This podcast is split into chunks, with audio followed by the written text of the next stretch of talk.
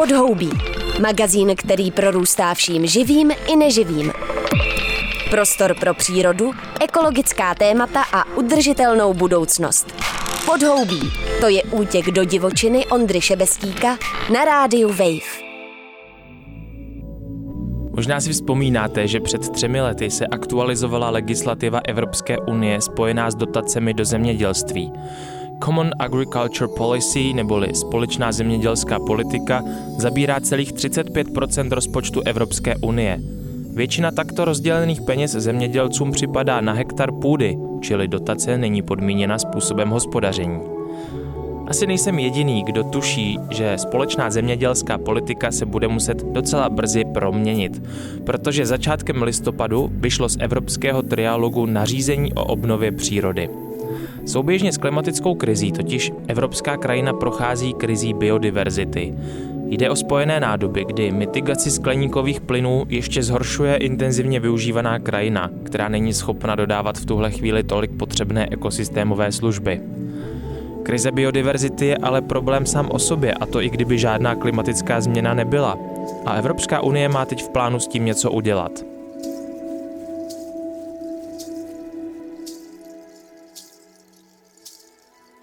S novým nařízením o obnově přírody, pokud projde schválením příslušných evropských institucí, vstoupí do evropské krajiny plošné změny, které se nedotknou jen chráněných přírodních rezervací, ale pětiny plochy Evropy a nevyhnutelně tak i zemědělství a hospodaření v lesích. Co všechno znamená Nature Restoration Law, tedy zákon o obnově přírody, probírám v novém podhoubí se Zdeňkem Vermouskem, ředitelem České společnosti ornitologické. Přeju dobrý poslech.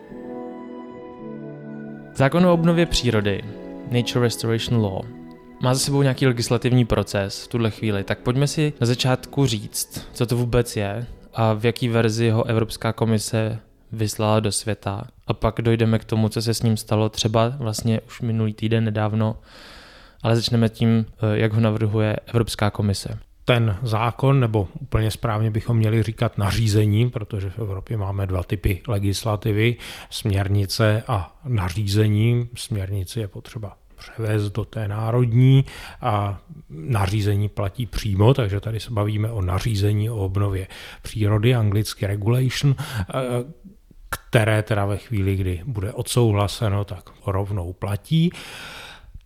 Bylo navrženo jako nástroj k ochraně přírody nebo řekněme k mm, řešení té druhé velké krize, o které se zatím mluví výrazně méně než o krizi klimatické. Klimatickou krizi už vidíme všude kolem sebe, všude se o ní mluví, přijali jsme ji jako něco, co je součástí našich životů a musíme se s tím vypořádat. A stejně závažná je eh, krize biologické rozmanitosti neboli krize biodiverzity. Tu se nedařilo řešit těmi dosavadními prostředky, tedy jenom ochranou přírody, a je celkem evidentní, že musíme přírodu i obnovovat. Aktivně obnovovat, aktivně na místech, která byla zničena, zvednout přírodní rozmanitost, aby tam teda ta příroda mohla fungovat a všechny její složky mohly fungovat tak, jak je potřeba. A za tímhletím účelem navrhla Evropská komise v roce 2022 v červnu, čili před více než rokem, mm, legislativu nařízení o obnově přírody, které zavazovalo nebo mělo by zavázat členské státy k tomu, aby nejohroženější biotopy, nejohroženější složky přírody napříč celou Evropou obnovili mm, v nějakém časovém rámci a byly tam závazné termíny, byly tam závazné ukazatele, co přesně se má stát.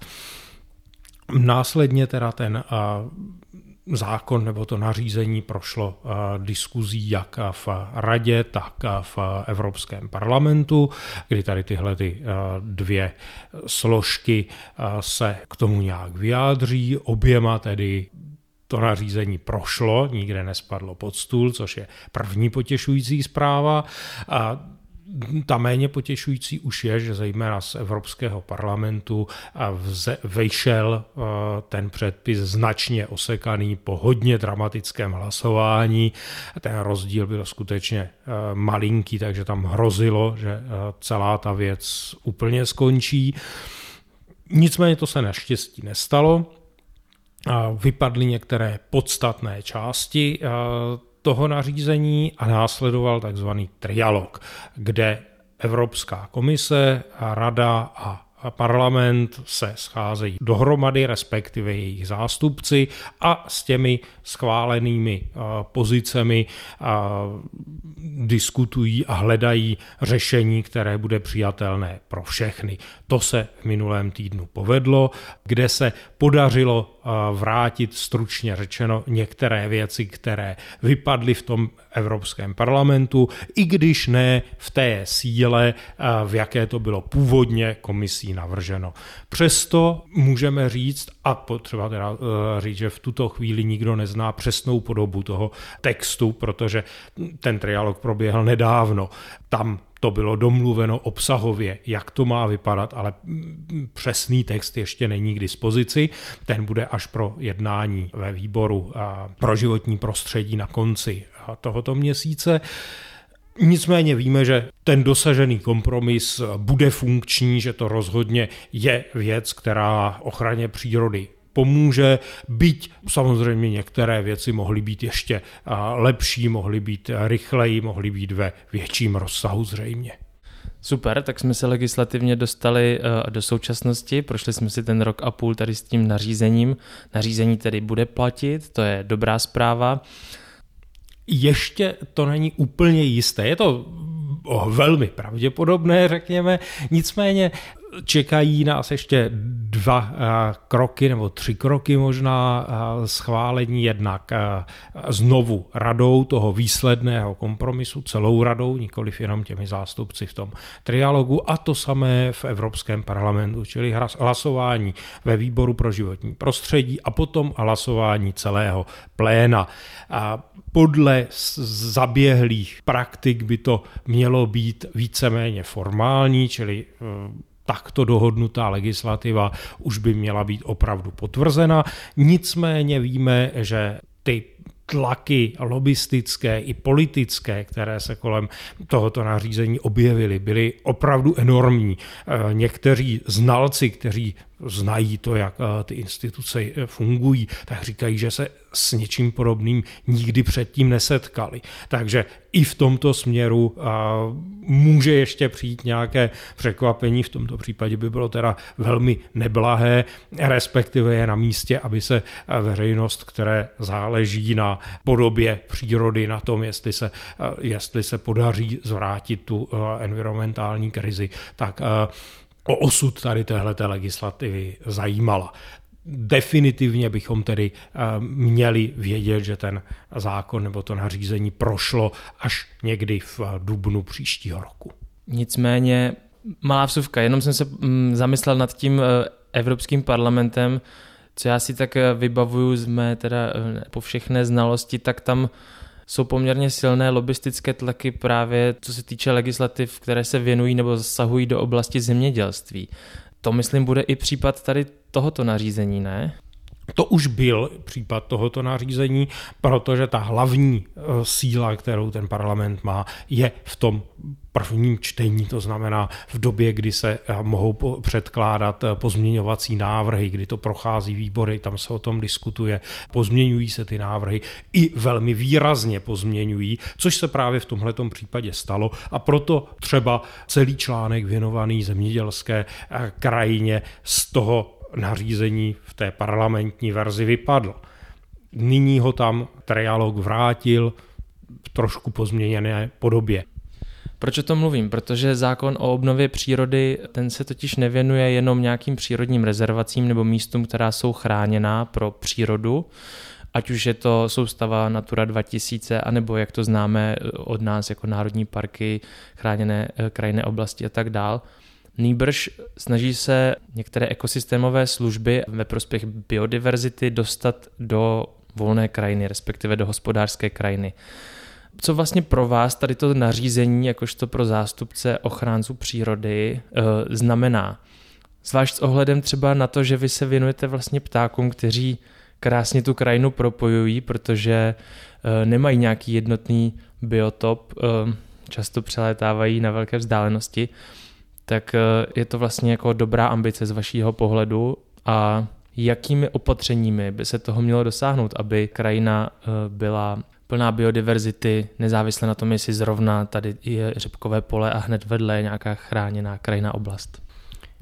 My víme to, a víme to už dlouho, že právě ptáci zemědělské krajiny ubývají nejrychleji, minimálně v posledních 30-40 letech.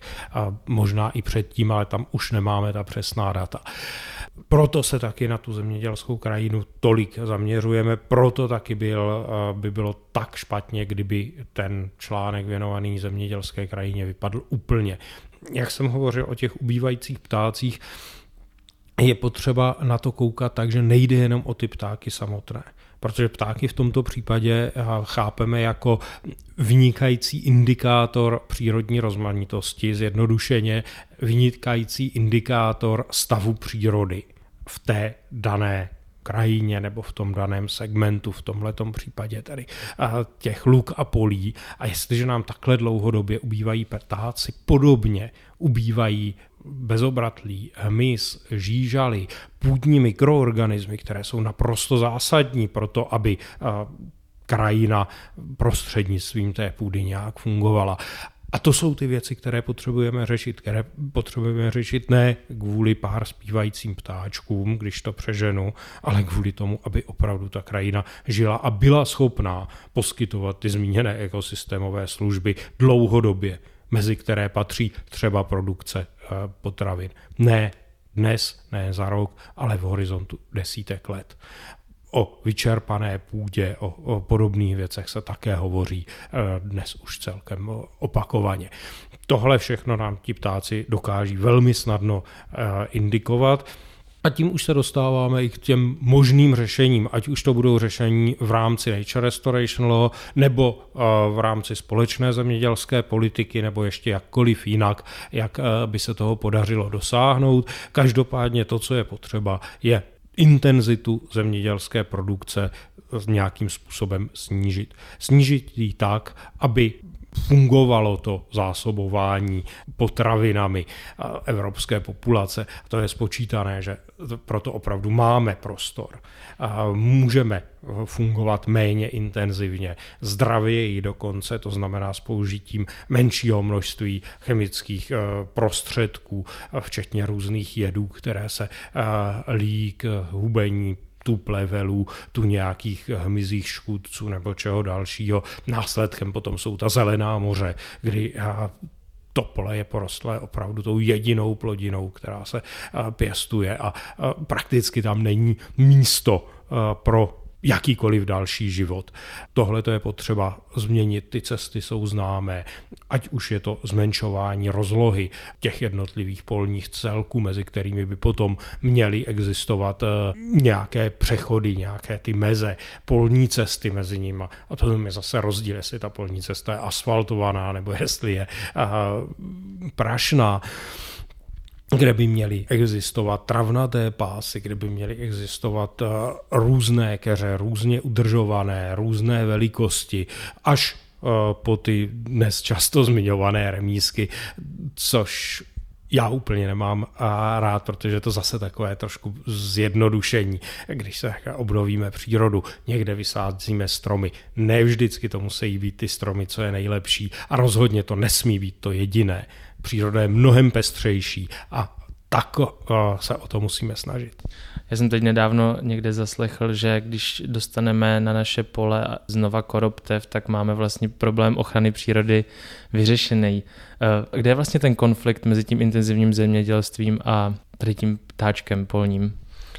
V nadsázce to tak přesně jde říct, protože ta koroptev tak jak jsem to říkal o ptácích obecně, je přesně ten indikátor, který potřebuje eh, pro svůj život nějaké úkryty.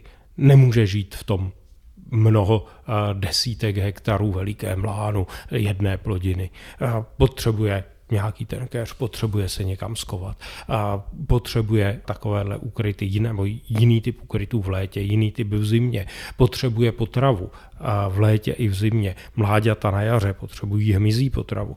Ve chvíli, kdy nebude dostatek hmyzu, v tom místě, kde žije, protože teritoria má velice malá, tak ta kuřátka prostě nepřežijí, nebo eh, jich přežije naprosté minimum a ta populace se nestačí obnovovat.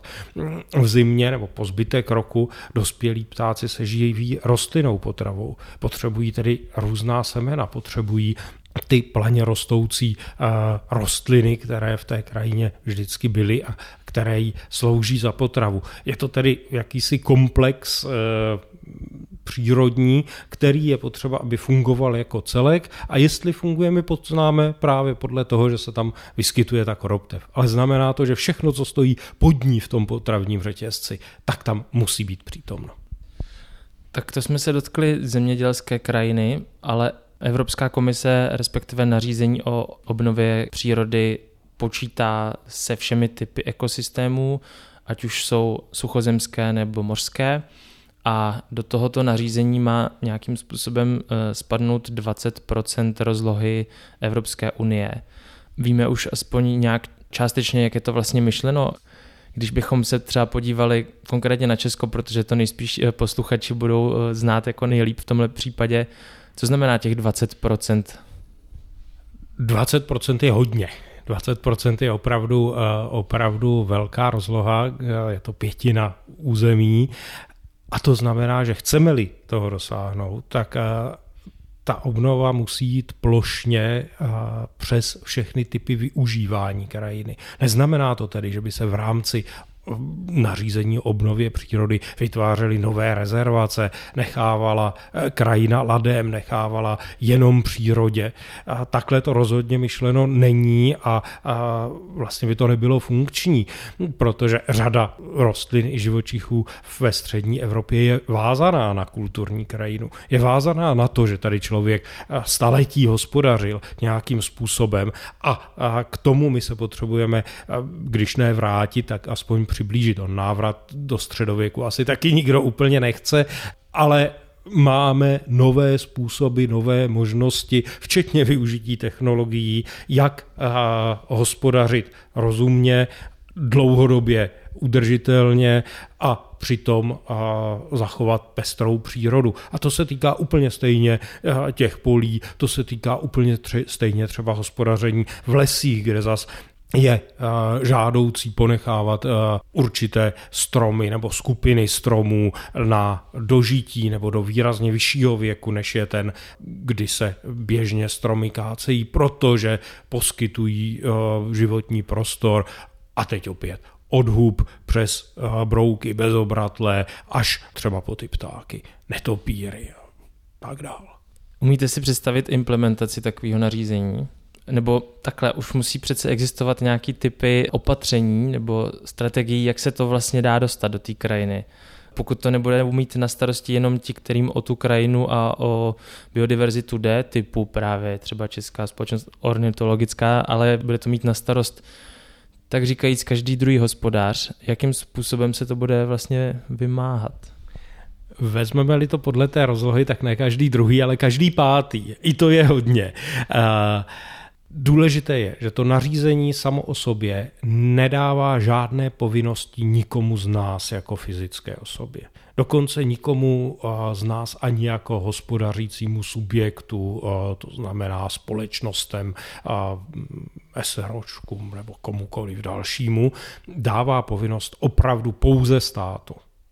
A ten první krok, který stát bude muset udělat, je připravit národní plán obnovy přírody, který přesně na tu otázku, na kterou vy se ptáte, odpoví. Který řekne, ano, v podmínkách České republiky my máme tyhle, tyhle, tyhle možnosti, které nám připadají jako smysluplné, které nám připadají jako dosažitelné za těch a těch podmínek. Ty podmínky budeme takovýmhle způsobem vytvářet eh, a ve finále tedy bude těch 20% obnovené krajiny, obnovené přírody. A aby tohle mohlo fungovat, právě proto, že je to tak velká rozloha, že se týká toho každého pátého ve finále, nejde připravit ten národní plán obnovy přírody od stolu. Nemůže to udělat žádný úředník ministerstva, nemůže to udělat žádná nevládní organizace, nemůže to udělat žádná odborná organizace. Můžou to udělat ovšem všichni dohromady.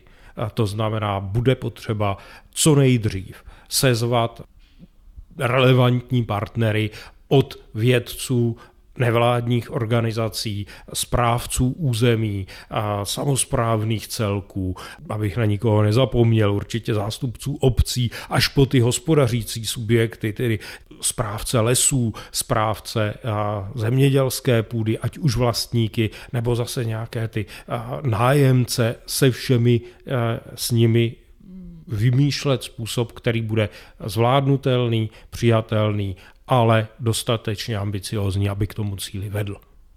A to se už nějaký horizont toho, kdy Národní plán obnovy přírody, ať už se bude projednávat, nebo kdy má vzniknout, ví se to?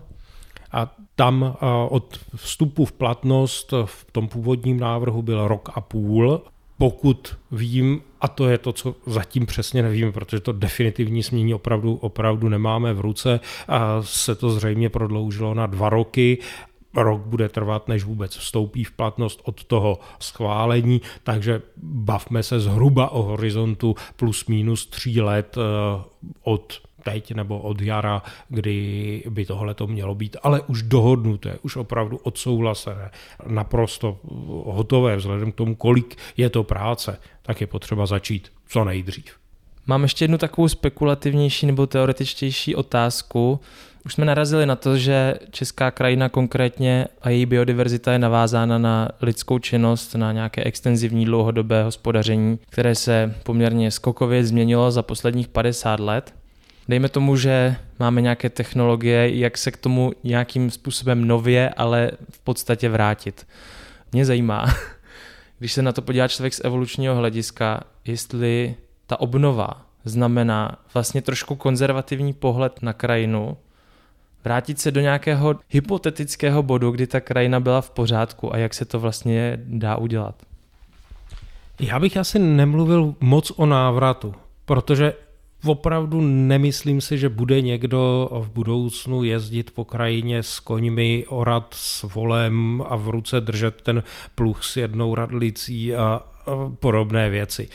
To by byl návrat ale takhle fakt nikdo neuvažuje. Čili uh, ta budoucnost bude vypadat jinak, než vypadala minulost. Bude vypadat i jinak, než vypadá současnost, protože víme, že to, co máme v současnosti, tak dlouhodobě je nebezpečné. Je nebezpečné především pro nás. Čili ta budoucnost musí vypadat jinak. A já úplně přesně ne, nejsem schopný říct, to by byla krása, kdyby někdo to uměl jenom takhle uh, lusknutím prstu uh, říct a uděláme to takhle, ono všechno bude fungovat. K tomu musíme právě dojít eh, v eh, diskuzi s těmi všemi, koho se to týká, kdo znají nejlíp možnosti daného oboru, sektoru, co bude fungovat, co nebude fungovat. Určitě bude potřeba dělat různé propočty, co se stane, když teď velmi nedávno vyšly podobné vědecké zpracování toho budoucího možného vývoje třeba pro Británii.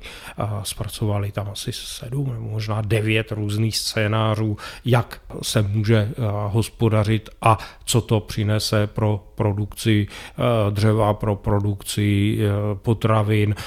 V zásadě z toho vychází, že ty cesty existují když to zjednoduším velice je to možné. Pořád ještě nejsme ve stavu, kdy bychom jako lidstvo nebo jako Česká republika měli říct, ono už vlastně nic nemá smysl, my to nemáme šanci přežít, takže se ani vlastně nemusíme o nic snažit a pojďme to radostně zničit. My naopak velmi dobře víme, že se máme snažit, že to jde, že to bude vyžadovat úsilí, ale pojďme se do toho pustit. Čím dřív, tím lépe pro nás, pro všechny. Asi poslední věc, co mě napadá, v Evropě se snažíme eh, a pracujeme na nízkouhlíkové ekonomice. Má to nějaký horizont, ale jak to souvisí tady s tím ehm, tlakem na obnovu biodiverzity? Ve kterých momentech se tyhle dvě věci vlastně spojují, kde mají nějaký průsečík? Ty mají ten průsečík velmi jednoduchý, jak jsem hovořil o těch intenzivních technologiích ať už se jedná o intenzivní hospodáření v zemědělské krajině nebo intenzivní hospodáření v lesích, tak to jsou ty věci, které tou uhlíkovou bilanci poškozují a, a blíž přírodě blížší přístupy, postupy naopak umožňují vázat víc toho uhlíku. Takže tady se ty dva přístupy, ty a, dva principy velice dobře potkávají. Moc děkuji za rozhovor, ať se vám daří. Děkuji též a krásné, co odpoledne, večer, něco. Záleží, kdy to kdo poslouchá. Poslouchali jste podhoubí s ředitelem České společnosti ornitologické Zdeňkem Vermouskem o evropském nařízení o obnově přírody. Tak snad se i vám obnovila naděje na lepší krajinu. Příště si dáme něco o IT technologiích v botanice a chytré plečce, která bude schopna zahubit plevel s pomocí strojového učení bez postřiku. Takže do té doby se mějte fajn a čau. Chybí ti čerstvý vzduch a ptačí cvrlikání? Tak běž do lesa. Nebo si pusť podhoubí třeba uprostřed betonové džungle. Přihlas se k odběru podcastu na wave.cz lomeno podcasty a poslouchej podhoubí kdykoliv a kdekoliv.